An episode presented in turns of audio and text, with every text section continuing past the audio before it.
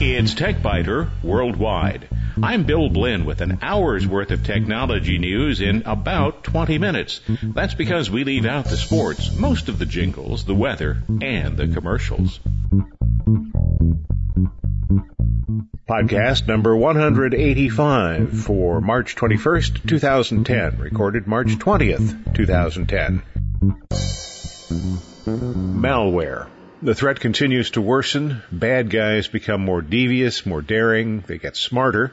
The good guys work to create resources to avoid, identify, and eliminate malware.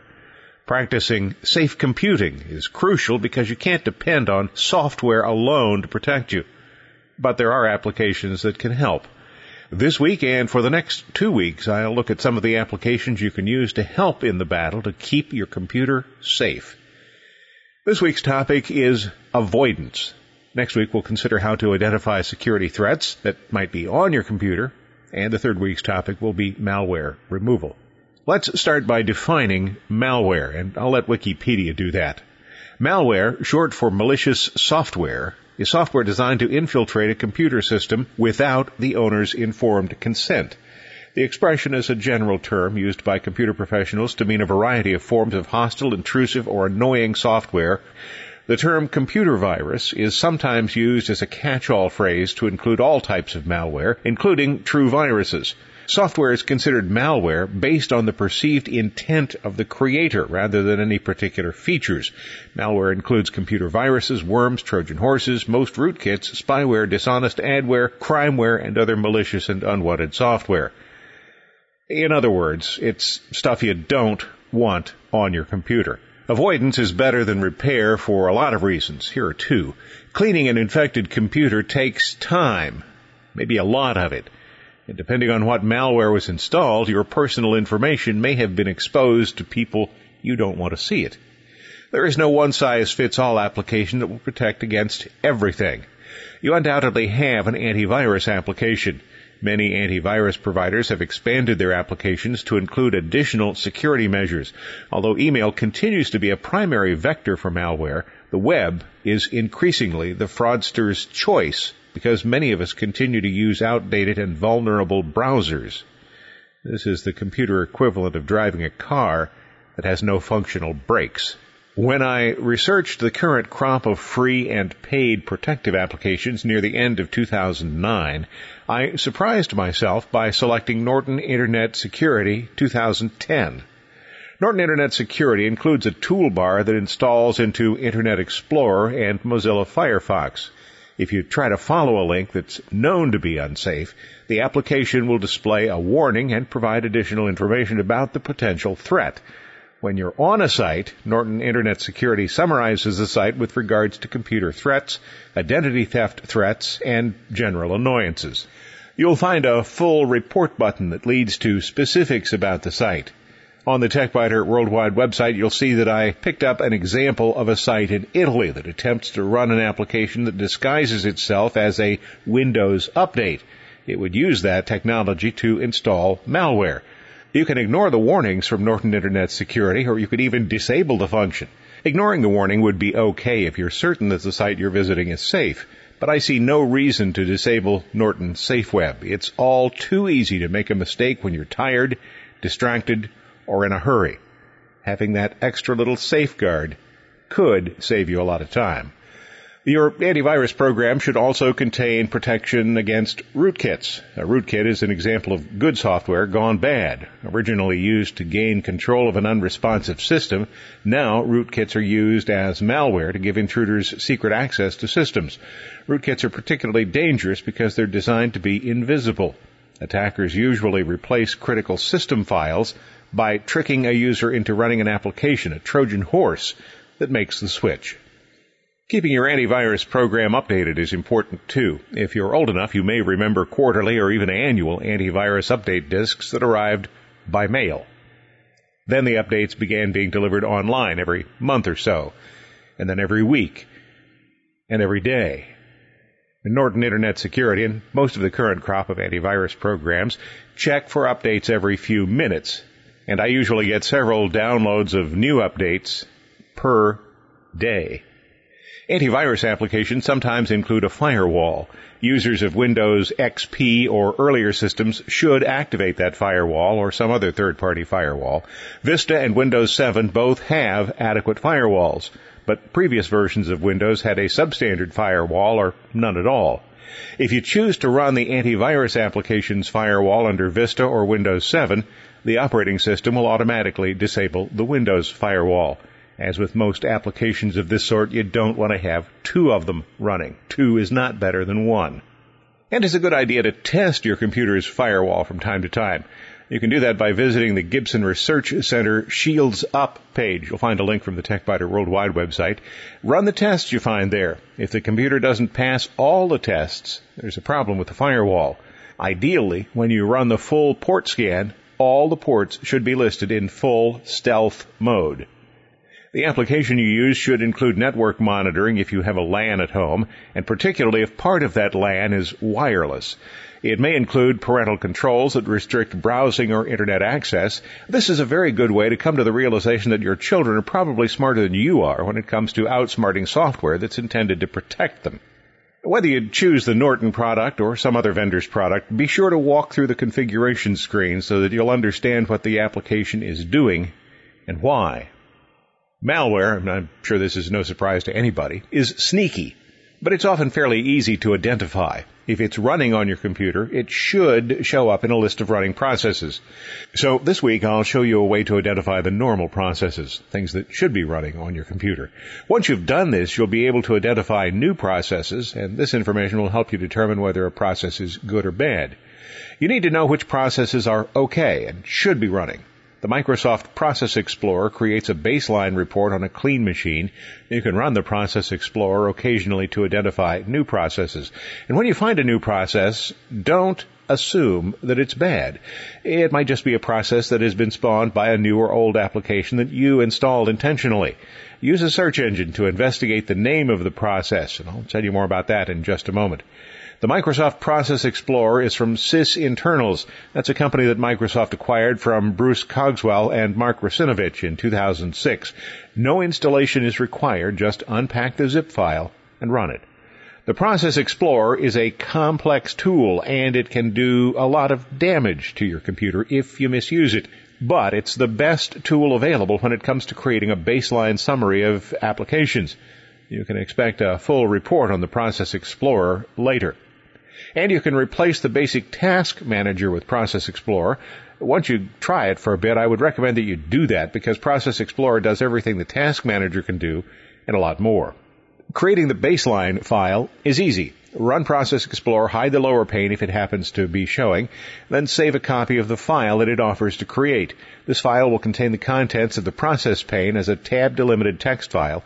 You can open that in any spreadsheet program. If you suspect a malware infection, it's easy to compare the baseline file with a new file. This doesn't provide a definitive answer though.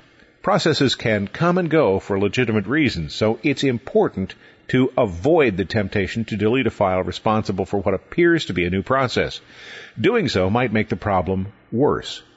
If you need a technician to take a look at your computer, this is the kind of information the technician will find helpful.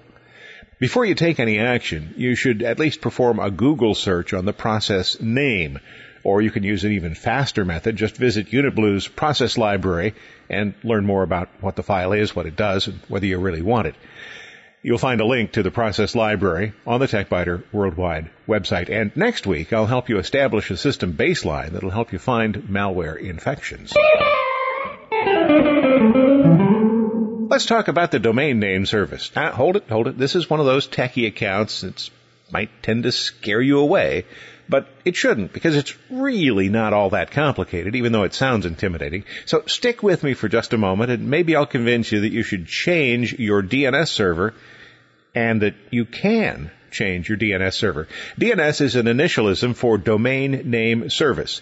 The DNS server is responsible for converting a name that makes sense to you, like Microsoft.com, to something that computers can use, like 65.55.12.249. Your internet service provider converts Microsoft.com to that IP address, all those numbers strung together. So if your ISP already does this, why would you want to use some other service? Let's go back to Wikipedia for just a moment and get a definition of the domain name service. It is a hierarchical naming system for computers, services, or any other resource connected to the internet or a private network. It associates various information with domain names assigned to each of the participants. Most importantly, it translates domain names meaningful to humans into numerical binary identifiers associated with networking equipment for the purpose of locating and addressing these devices worldwide. An often used analogy to explaining the domain name system is that it serves as a phone book for the internet by translating human-friendly computer host names into IP addresses. That's a good definition from Wikipedia. And phone book is the key concept.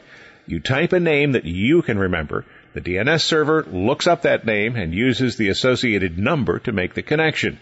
Because of this, you don't need to remember a series of cryptic numbers. So why would you want to use a third-party DNS service instead of the one provided by your ISP? And why might you want to pay $10 a year for a service that you already receive for free? Here's why. Your ISP probably doesn't protect you from the creeps who try to con you into providing information about your bank or credit card. OpenDNS will. The free OpenDNS service can warn you if you accidentally click a dangerous link. If someone tries to send you to a known phishing website, OpenDNS blocks the site and tells you about the site's malicious intent. But that's not all. OpenDNS is probably faster and more accurate than the DNS your ISP provides. OpenDNS has a global network of servers with software that routes DNS requests to the OpenDNS server that's physically closest to you.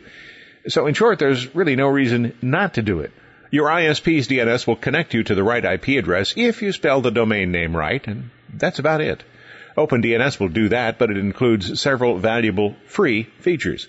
OpenDNS really has your back. OpenDNS identifies those known phishing sites and alerts you if you try to visit one.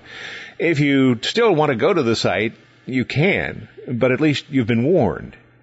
And it provides address corrections. Type an incorrect URL, say Microsoft, with a U instead of an I, and OpenDNS will suggest that maybe you're looking for Microsoft if the domain name you requested isn't active.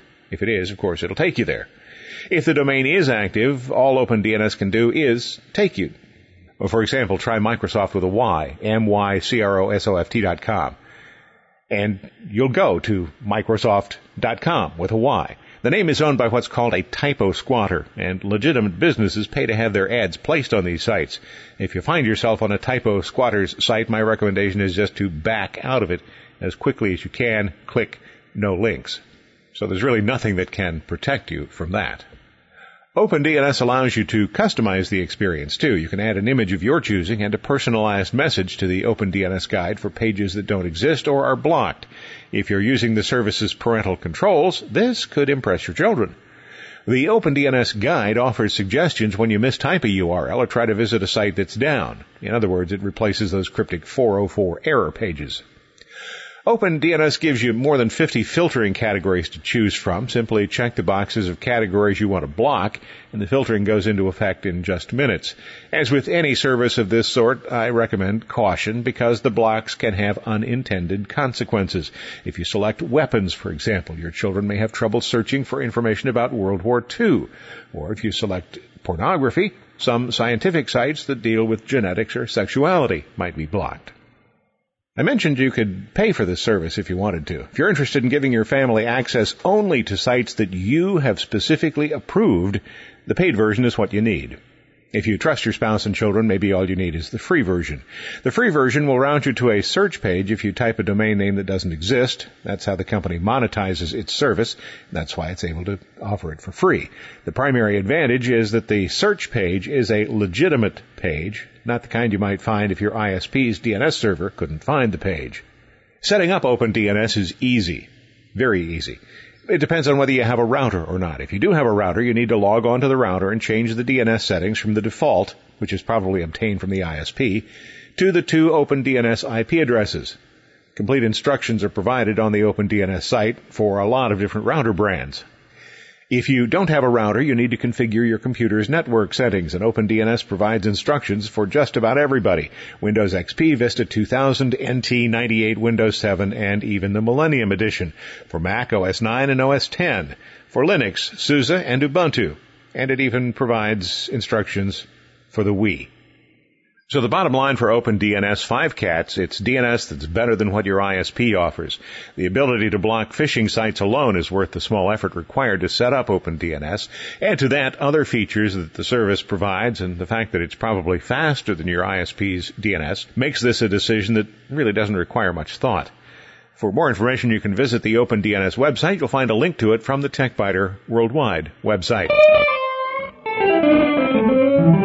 In early January, I wrote about the God mode under Windows 7. It involves creating a directory that can be named anything. Instead of God mode, I named mine Devil's Playground.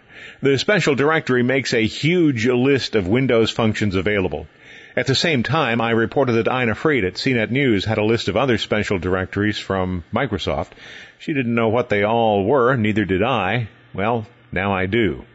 You'll find information about the others on the TechByter Worldwide website they turn out not to be particularly useful. Keep in mind that they don't work in Windows XP. Some will work in Windows Vista. All should work in the Windows 7 32-bit version. I thought they would all work in the Windows 7 64-bit version, but one of them didn't. There's not much point to using these. The original God mode made a lot of functions easily accessible. The others simply make available functions you can find pretty quickly in the control panel. So I haven't used any of them, but at least now I know where they go. In short circuits, it seems that I now own a multi-million dollar computer. The cost of solid state memory and disk space has dropped so fast over the past few years that it's nearly impossible to comprehend. If somebody had told me in 1985 that I would one day own a computer with 8 gigabytes of solid state memory, or RAM, I would have thought that person to be a fool, or crazy, or both.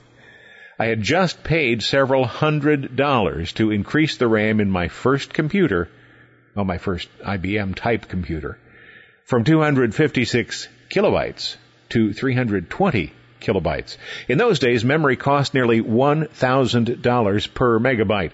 By the end of the year, the price would drop to about $300 per megabyte, but at those prices, a gigabyte of memory would cost $30,000.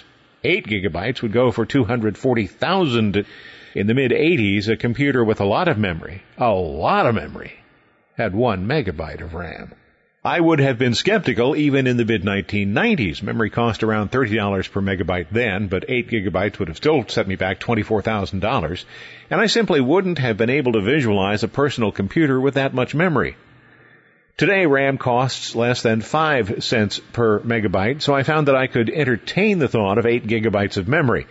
And I continue to say this about memory. If you want a faster computer, the most cost effective way of achieving your goal is to add as much memory as the system can use. Oh, and if that same person had told me in 1985 that I would own a computer with nearly four terabytes of disk storage, I would have probably had him committed. But that's what I have now. It's on my desktop. Times change. At the bottom of each page in the TechBiter Worldwide website, you'll see a small advertisement for Bluehost.com. You might think I do this because Bluehost pays me when someone signs up for an account after clicking the link. Well, that's true. They pay. Not a lot, but they do pay. There's another reason though. I believe the company provides excellent service for what it charges. Beyond that, top management continues to be accessible when something goes wrong. Here's an example. On March 13th, I tried to connect to my website to replace a file and my credentials were rejected. FTP can report rejections but not reasons. I thought I'd see if the control panel would tell me anything. And when I tried to log on, I was told that I had to change my password. It was a security issue, the message said. The problem was easy enough to fix, but I wondered why Bluehost hadn't notified me in advance. So I wrote to the Bluehost CEO and asked about that. Keep in mind that Bluehost.com is an organization that hosts hundreds of thousands of websites. Yet, a few hours later, Bluehost CEO Matt Heaton replied, and I quote, there was a botnet actively trying to brute force user accounts and some with very weak passwords were being cracked. The velocity of the attack warranted immediate action on our part and any advance notice would have alerted the botnet to quicken its attacks. This is the reason we chose to implement it in this way. I completely agree that most times we're very poor when it comes to giving advance notice, but in this instance, I hope you can understand the reasoning behind the implementation. I'm very sorry for the inconvenience. Top management at Bluehost was certainly involved in the effort to keep the system secure, and probably pretty darn busy right about then. Yet the CEO took time to let a small customer, me, know what was going on. That's the way things should work, but seldom do. And that's one of the reasons I stick with Bluehost. Thanks for listening to TechByter Worldwide, the podcast with an hour's worth of technology news in about 20 minutes. I'm Bill Blinn. Check out the website, www.techbyter.com. And if you like, send me an email from there. Thanks. Bye bye.